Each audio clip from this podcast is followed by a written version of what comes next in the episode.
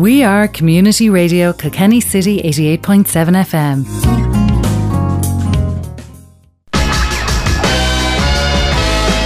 Kilkenny Today on Community Radio Kilkenny City 88.7 FM.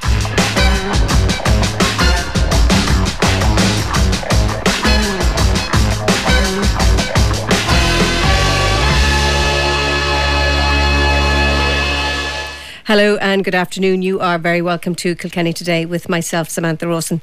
So, to uh, give you the lineup for today, we have Joy Harper, and we will be talking to Joy in just a little bit. She is from the La Leche League, and she is talking to us about breast milk and the antibodies found in the breast milk of women who have recovered from the coronavirus. So, we'll be talking to Joy in just a little bit. And uh, later, we'll be talking to Marie Claire McAleer, who is a head researcher for the National Youth Council of Ireland, and she is talking about how the youth of Ireland have have been impacted by their lack of, of uh, I suppose, connectedness or the lack of services uh, throughout the COVID 19 pandemic and how they have, you know, continued to suffer marginalisation. And we'll be talking about that and see, see if we can come up with any solutions to that. And later we'll have a piece from CRAOL, and that is with uh, Michael O'Sullivan, who spoke to Linda McGivney Nolan, uh, who is from the Association of, to- of Optometrists. Now, that is a difficult word to say uh, in Ireland about increasing waiting lists and the optometrists call for a national rollout of the Sligo Eye Care scheme. But before we start, I just wanted to give you uh, some breaking news uh, that I'm taking from the journal. I was actually listening to it on the way in. Uh, I don't know if you heard it. It was a news conference from the Education Minister, Norma Foley, who has said that about 7,200 Leaving Cert grades have been affected by errors in the Leaving Cert calculated grade system. Ms Foley was speaking at a briefing this evening after it was revealed by An Taoiseach Micheál Martin earlier today that two errors were identified in the system. One identified by a private company, Polymetra, Polymetrika, and the second by the Department of Education officials. That's that's interesting, isn't it? That there, there were two sources of errors. Uh, speaking this evening, Ms Foley said that some students received a higher grade than they should have, while some students received a lower grade. The Minister said that those who received a higher grade will not be affected in any way, but those who were marked down will have their proper grades restored. She said that when all our checks are completed, we will issue the correct results to the students affected as soon as it is possible to do so. Every student will be contacted by text message and informed whether they are impacted or not. I'm sure the students themselves know whether they're impacted or not. Anyway, we will uh, follow that story over the next little while and uh, we'll see where that ends up. I'm sure it'll probably end up in the courts, as most things do. Uh, anyway, on the line we have Joy Harper from La Leche League. Hello, Joy. Hello, Samantha. How are you? I am very well, thank you. So tell me Good. about this. This is a, a, very interesting research that a university in Amsterdam has discovered that um, that antibodies to the coronavirus have been found in women who have have they recovered from coronavirus? Or tell me a little bit more about that. Uh, mothers who have breastfed and who unfortunately developed the coronavirus, um, it has been found in their breast milk that there are antibodies produced to help uh, cure or prevent coronavirus. Uh, it means that, of course, that mother should continue to breastfeed her baby and that the coronavirus is not passed through breast milk. Mm. Uh, it's it's only a study that's been it's been done in Beijing as well, and uh, the science, leading world scientists have been in touch with the uh, World Health Organization guidelines, uh, and they of course suggest that uh, they should still continue to breed their uh, breastfeed their babies, even though the mother is infected with the coronavirus. Right. It doesn't pass through the milk, but it does help prevent the baby from getting it. And they're also doing some research in relation to uh, they're testing um, expressed breast milk from mothers who have had the coronavirus to see if they can somehow, for example, in a an ice cube, if they can somehow um, put the breast milk or or uh, reconstitute it into a an ice cube because when they want to be able to administer this in a slow release way, which means they want it um, to um, be slowly um, taken by a person so that it stays in touch with their system um, longer. Whereas if you just drink something, it's straight down your your throat. Mm. Do you know what I mean? So this is what they're uh, researching at uh, the moment. And um, of course, it is all research at the moment. So uh, we're waiting to see from these two studies around the world to see uh, what's going to become of that. Uh, it's a little bit like testing the vaccine for coronavirus. Obviously, it will have to be tested, and there's a large study uh, being done in Amsterdam at the moment and in Beijing as well, where they're testing the breast milk for this property and also how they would administer it or how they would use it in helping to treat or prevent coronavirus. Okay, and and do they have they identified what's what's in it, Joy? What what is it that, that is in the breast milk that, that Well- makes it an antibody, if you like? Yeah, the the breast milk contains numerous live components, including immunoglobulins and antiviral factors, and they all destroy or they invade pathogens and they boost the baby's own immune system. So the research shows that um, antibodies with reactivity to the COVID nineteen virus have been detected in the breast milk of mothers who previously were infected with COVID nineteen. Okay, so So so like- were they infected before they became pregnant? Then Not necessarily.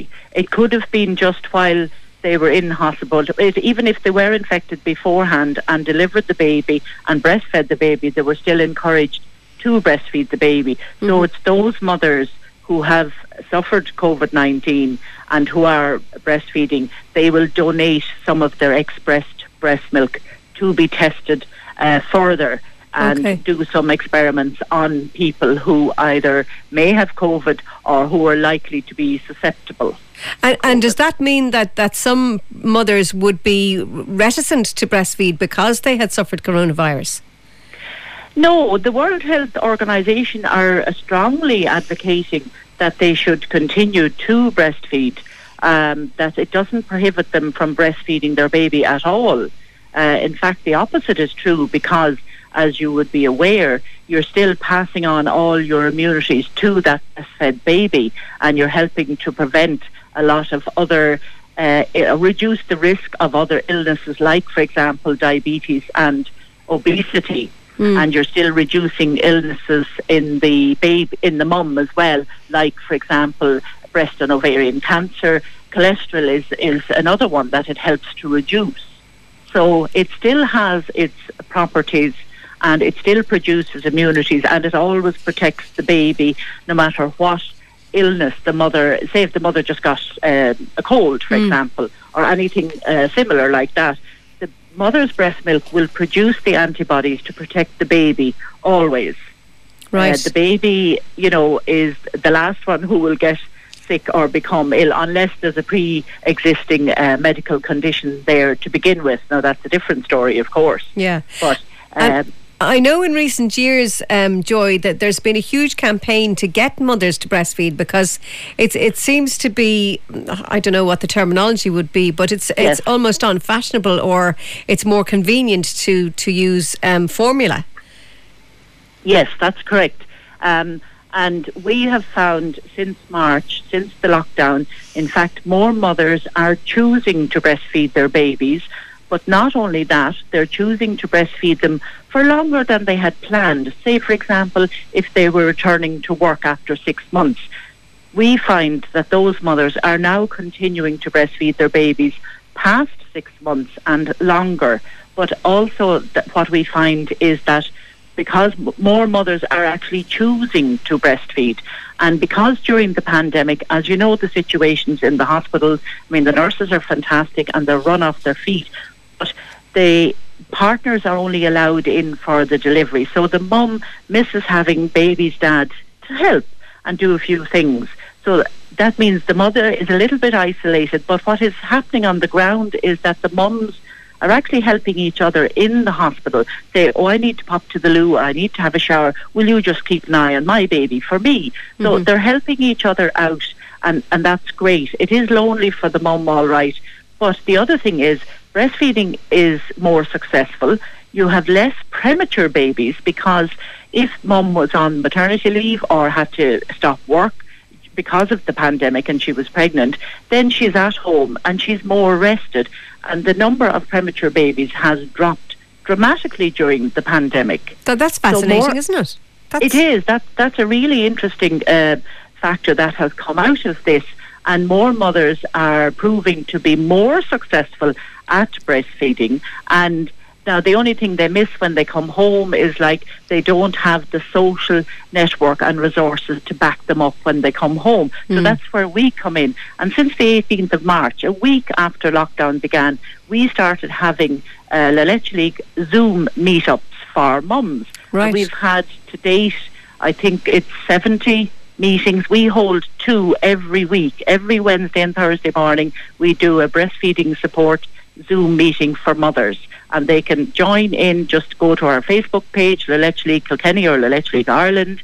Uh, they can ring the number, they can send a text message, WhatsApp, whatever social platform they choose to use is fine with us.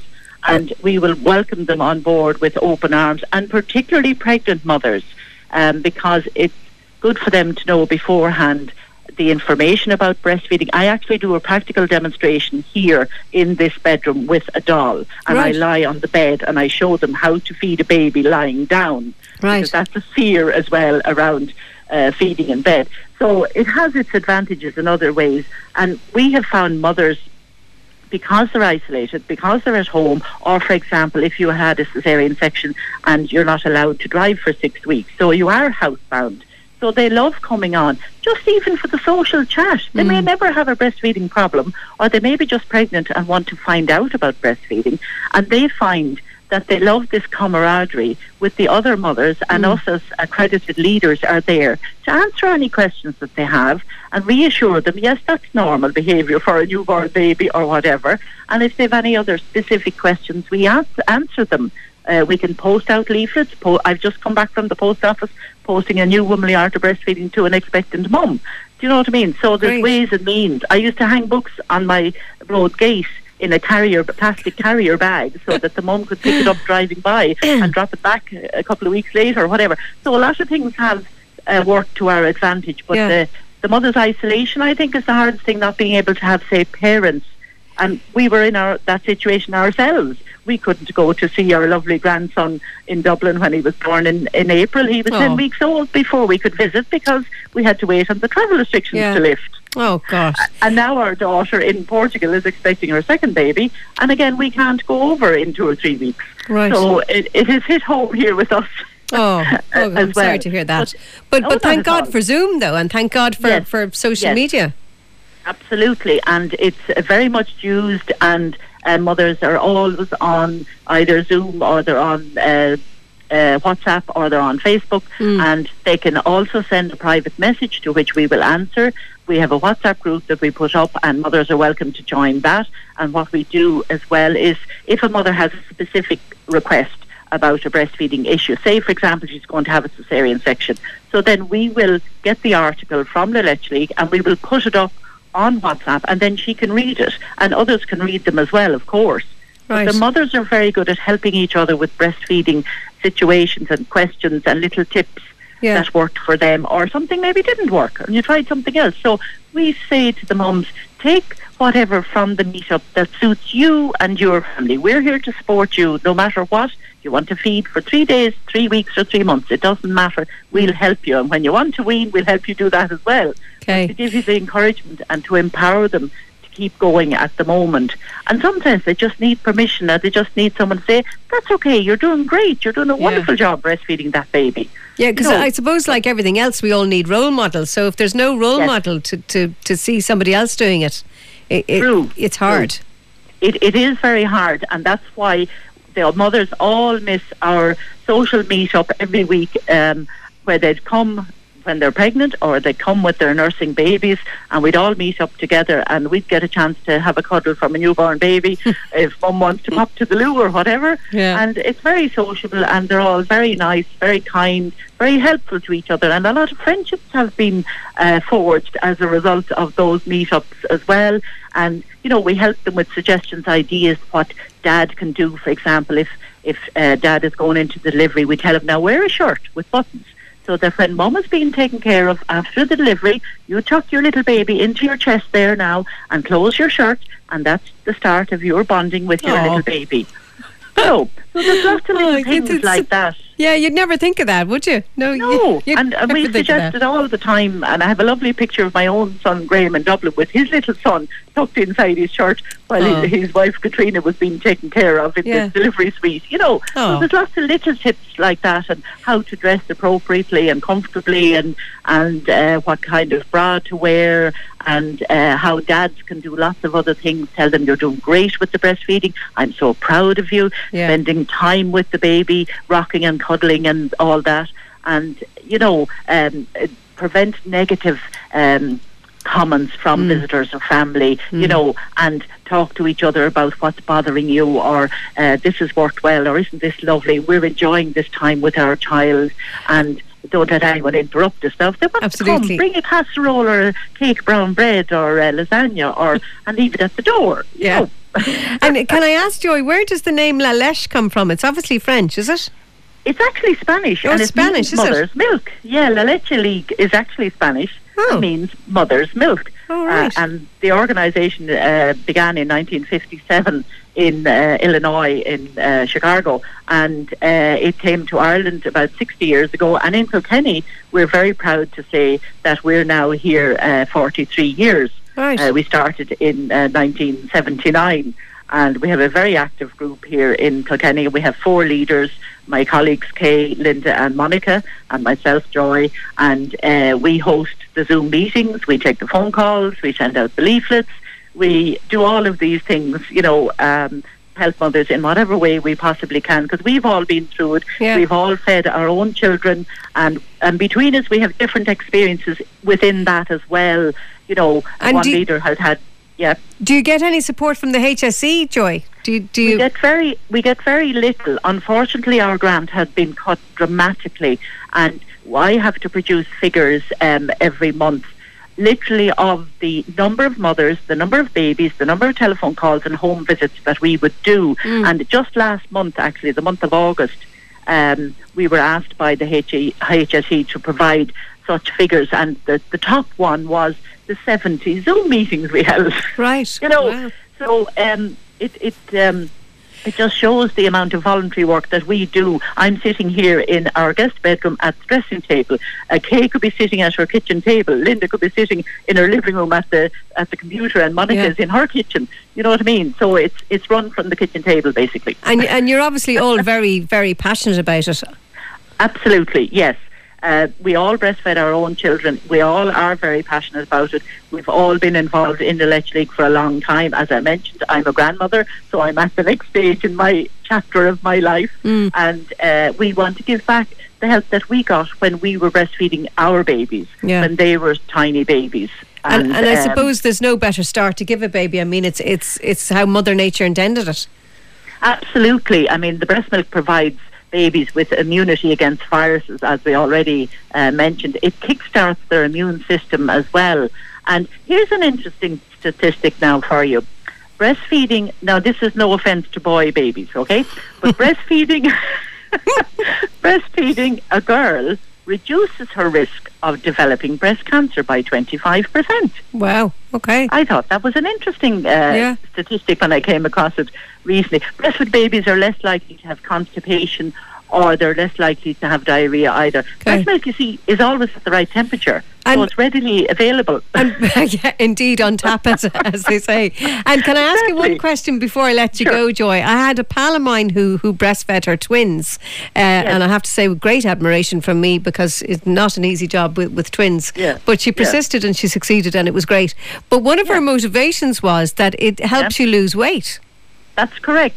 And I breastfed twins as well. Right. And I was a beautiful weight when I was breastfeeding Emma and Graham. It was fantastic. Yeah. because you burn 600 calories a day when you're breastfeeding. That's Right. how much calories a mother Yeah. um, burns. So yes, it, it is, and it is twice the work. It is twice the, the fun, and it's the novelty too for people to come and say you have twins. In my case, it was a boy and a girl, and um, they are individuals, uh, very much so, Yeah. and they're now parents themselves. None, none of them have had twins yet, but I can hold my head up high and say yes, I breastfed twins. Excellent. Congratulations. Well, well, Joy, I'm Thank afraid we have to leave it there. It's been lovely That's to fine. chat to you. And uh, Samantha. continued success with La Leche. Thank you very much Okay. indeed. Thank Thanks, you. Joy. And Bye. that was Joy Harper there from La Leche League in Kilkenny. And as she said, you will find her on social media on Facebook, or if you just Google La Leche, um, L A.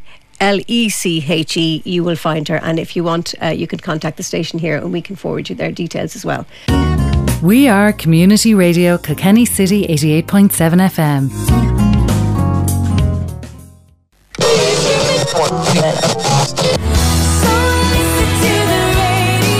Why not advertise with your community radio Kilkenny City as it puts your message into shops, restaurants, factories, homes and cars of a potential 40,000 listeners. So, we have something for everybody. Call today and book your spot with us. Or why not sponsor a program or a slot by calling the office on 056 77 627 77 or our sales team on 086 810 2161.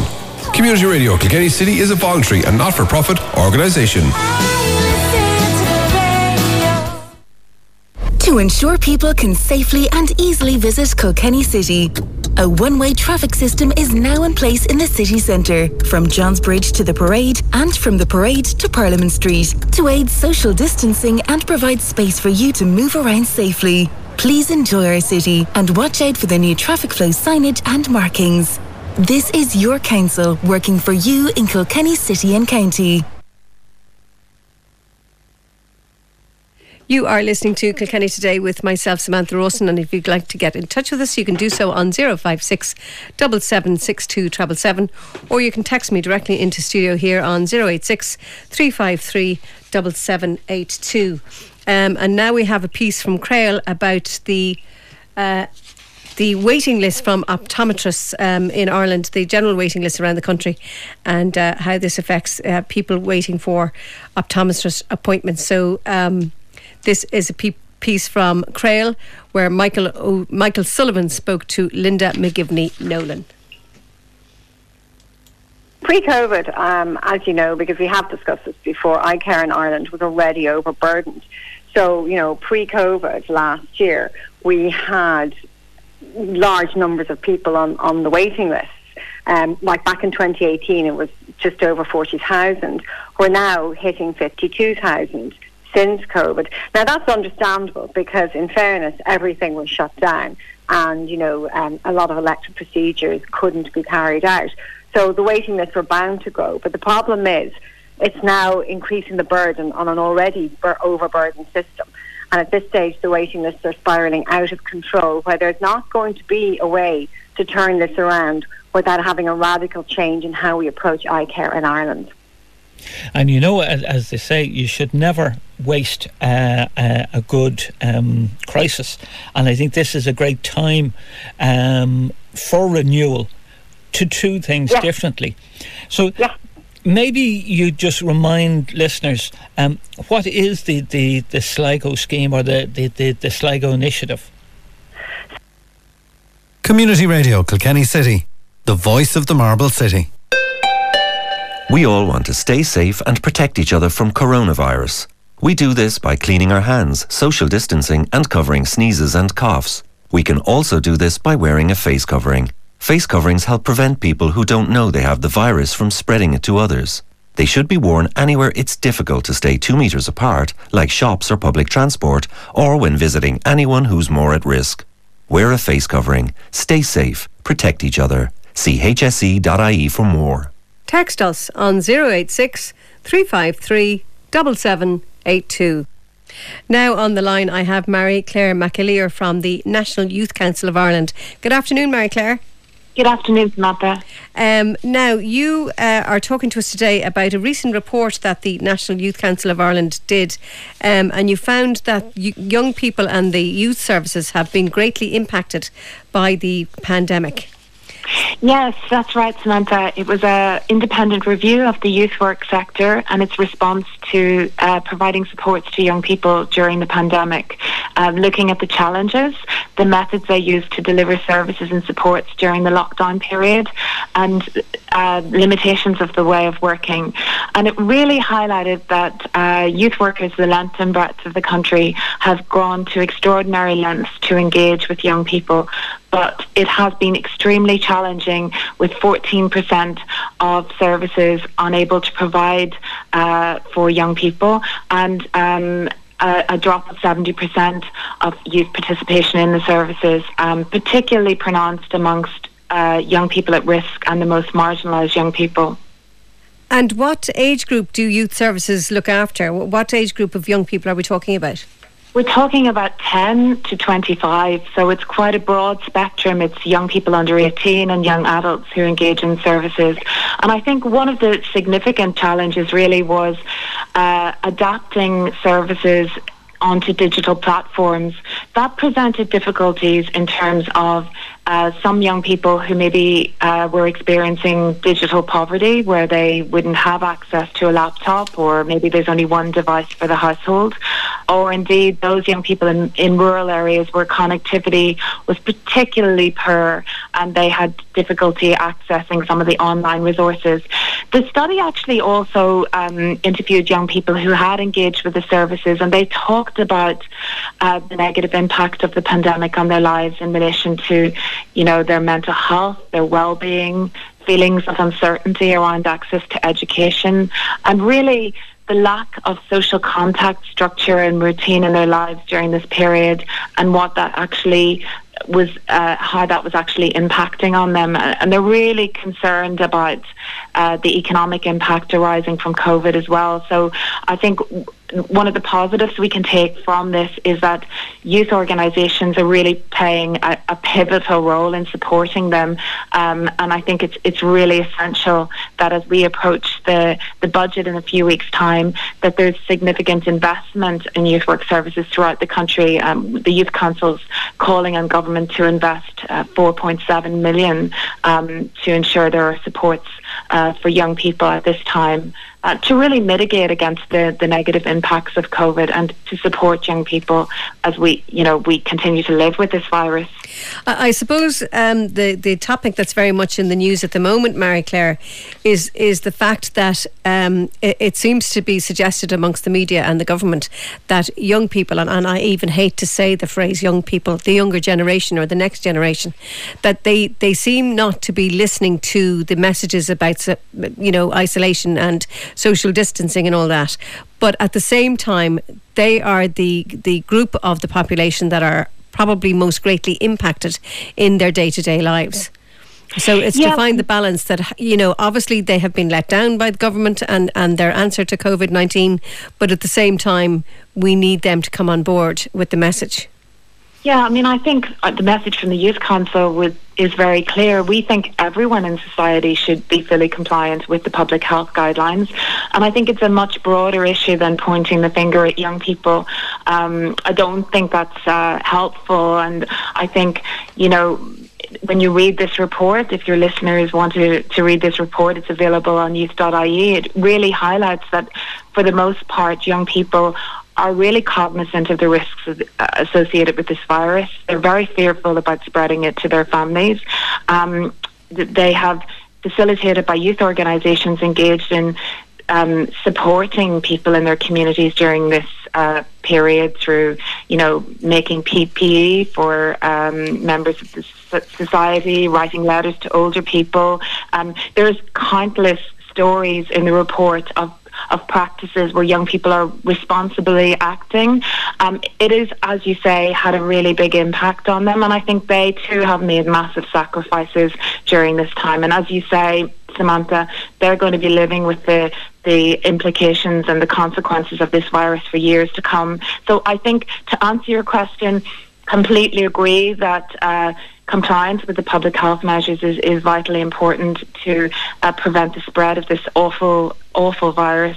But that cuts right across society. It's not just about young people, it's about all age groups getting behind the, the message and really engaging in, in that sort of intergenerational solidarity, for want of a better word. So, so would you say that then it's only a section of of that group, not the whole group, but but because the term young people is being used across the board, that the you know that everybody's being tarred with the same brush when actually it's only a, a small minority.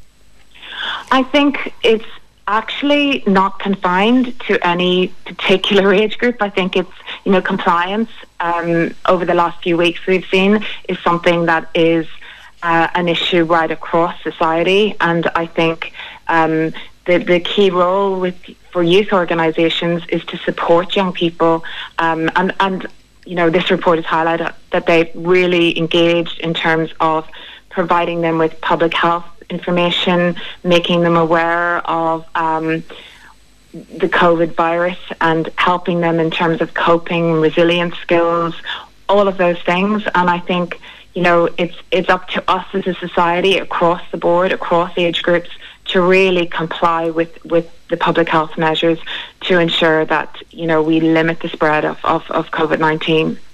And at the moment, um, Marie Claire, you know, what services are available to to, to young people or the, the younger people rather than, than young people? Um, you know, obviously their meetings have been cancelled. They can't meet up in the same way. So, so what is available at the moment?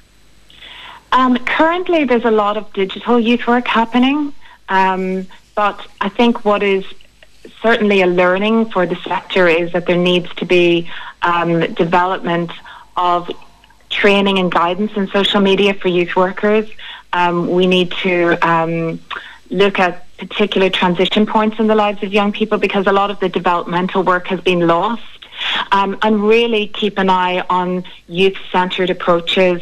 They're really core, uh, Samantha. I think, you know, digital uh, youth work has been something that's been useful during this period.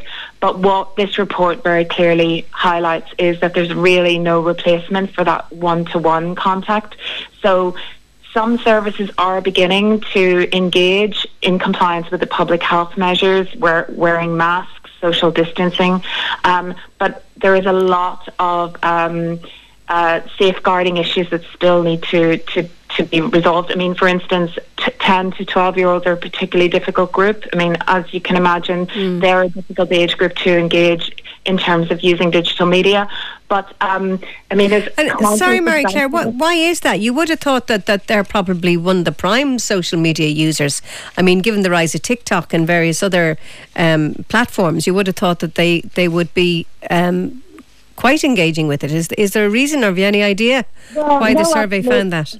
Absolutely. I think from a youth work professional perspective, prior to this, really a lot of the um, emphasis was placed on the one-to-one time and less um, focusing on social media activities and now it's turned around where mm. during a period of lockdown you know the youth work sector has had to um, put a lot of resources into um, into the digital platform. And you know, you asked me what other examples of practice there is. There, you know, there's reaching out to communities. There's um, there was a, a number of initiatives. One was a happiness jar, which was happening in YMCA Cork, which is really about putting young people's stories online. Um, but some of the challenges really I go back to where young people who were vulnerable at risk. And I think what the report is saying is that um, the pandemic has really exposed a range of inequalities and exacerbated vulnerabilities among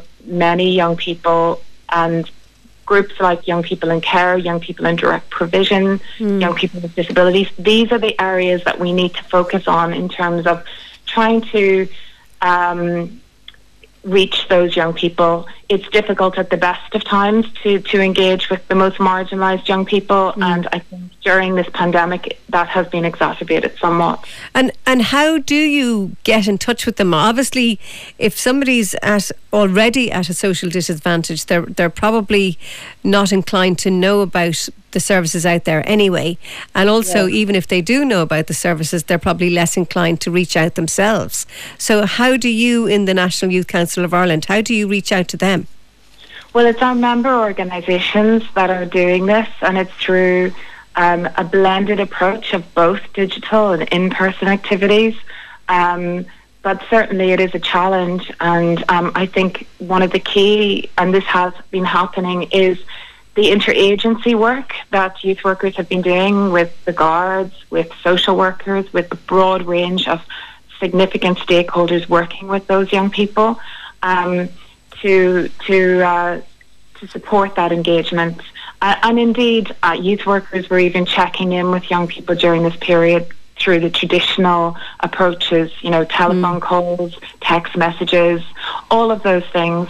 And the young people that participated in the study talked about how they knew that there was a, you know, a, one good adult in their lives, a youth worker who would help them through this, that would always be there to talk to them, to support them.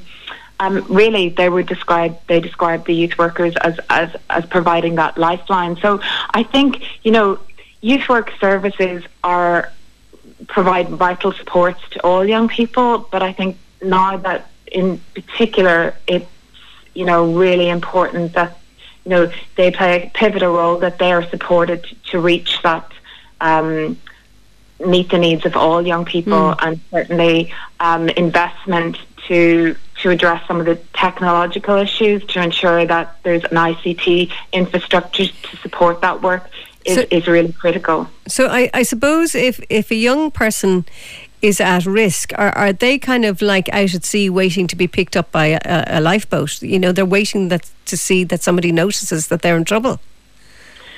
Certainly, there are a lot of there, is vulnerabilities there for sure, and I think you know when the youth workers were interviewed about this, they were you know really uh, concerned about the young people that usually would drop into a centre during normal pre-COVID times. And, you know, the challenge is that during this period, they're, you know, um, it, those issues are compounded for sure. Okay. And that's what this, what, what this report has highlighted. Okay, and and so the the the budget is coming up now in the next week or so. Um, yes. So what would your hope be for the government? I, I see that you had a meeting, or you, you sent this research to the minister Roderick O'Gorman. So so how how do you hope it to progress, or what do you hope to come out of it? Um, well, actually, Minister Roderick O'Gorman uh, launched the report on Monday at the event and um, was very supportive of the work that we're doing. Um, but we're calling on government in our pre-budget submission um, to invest 4.7 million for the youth work sector throughout the country. Um, you know, youth work changes lives, mm. and I think even in the most difficult times, um, you know, this report really highlights that investment in the sector is it really critical if we are to um, engage with at risk and marginalised young people and really to support all young people as they um, navigate the challenges uh, during this this pandemic period and mm. beyond. And, and just a, as a, I don't mean to sound facetious, Marie Claire, but the, just the term young people sounds so incredibly patronising. You know, can we come up with a different terminology? Can we come up with a different reference? Because I just hear that term all the time on media at the moment, and I just think, you know, if they're listening, I just yeah. find they must find it incredibly patronising and a, and almost alienating. So I wonder, can um, we come up with a different terminology? Well, I mean, you know, I can use the word youth if you like, Samantha. I think it does have currency in our sector, yeah. and they themselves, through the engagement that we do with them in our policy work, would um, certainly recognise it. Um, so, do they refer to themselves as young people? Yes, they, they do. do. Okay. Yeah. Okay. yes, they do. But, but, actually, no. You know, um, the, the, term youth is also one that um, is. Uh, it, you know, it's the Youth Work Act, mm. youth uh, conceptualization of youth. So okay. youth, young people is is one that has currency. Okay. Um, and, and just you, you touched on the issue of the younger age group and yeah. why it would be a challenge for the digital media.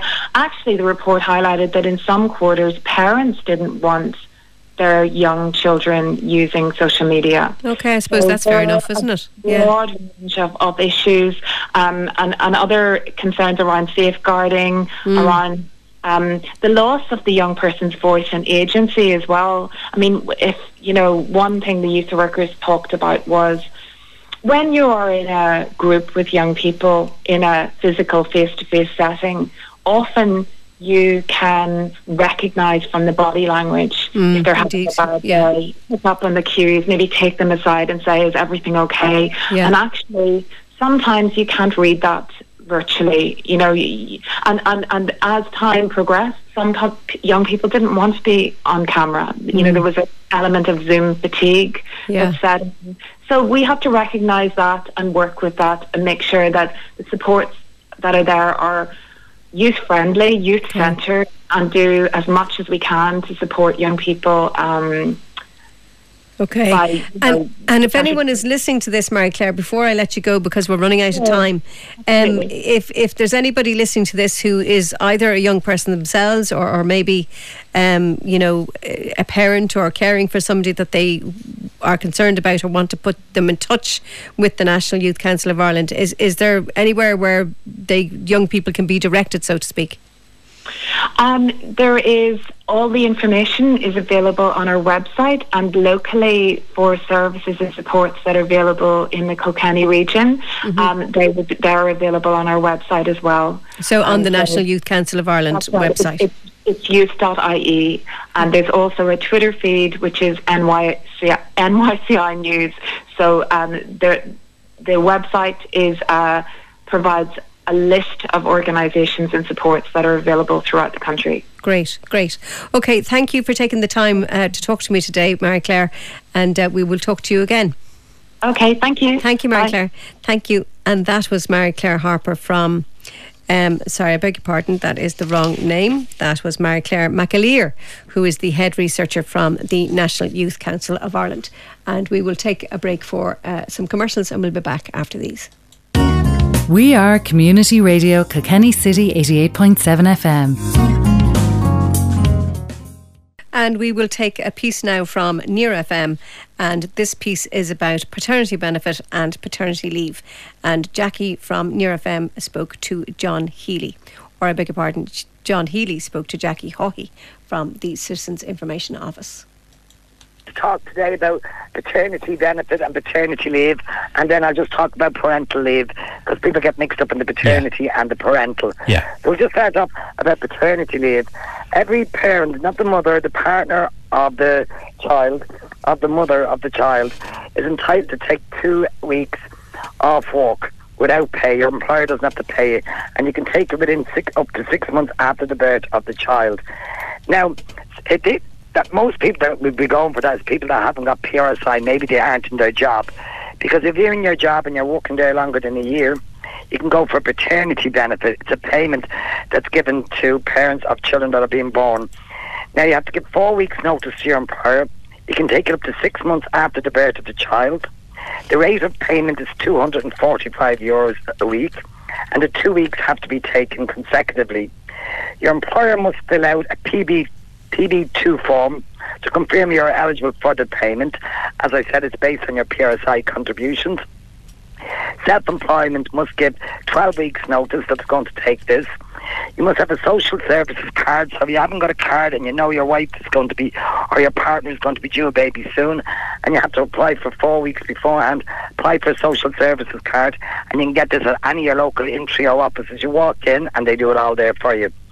Now, also a PB3 form must be filled out by your partner's GP to prove the pregnancy. If you're receiving certain other social welfare payments, you may be eligible for a half-right paternity benefit with your other social welfare payment. Now, while on paternity benefit of two weeks, you'll get two weeks credited contributions, so your PRSI will be kept up to date with two weeks credited contributions. So your your record will be kept up to date for further down the road for other payments, there may be a state pension or illness benefit. If any uh, information, any queries regarding the paternity, the paternity benefit and the leave. So the leave is two weeks. Everybody's entitled to it. Some people, based on the PRSI, might get paid for it. You must apply for four, four weeks beforehand, 12 if you're self-employed, and you can take it any time up to six months after the child is born. If anybody's any questions to do with the paternity benefit or leave, just give us a ring at the Citizen Advice at 0761 078 190. And that was uh, Jackie Hawkey from the Citizens Inva- Information Centre talking to uh, John Healy of Near FM about paternity and a paternity benefit and paternity leave. So that is about my lot for this evening. My thanks to Anne Nolan for producing today's programme. So until next Wednesday, a very good evening to you. We are Community Radio Kilkenny City 88.7 FM.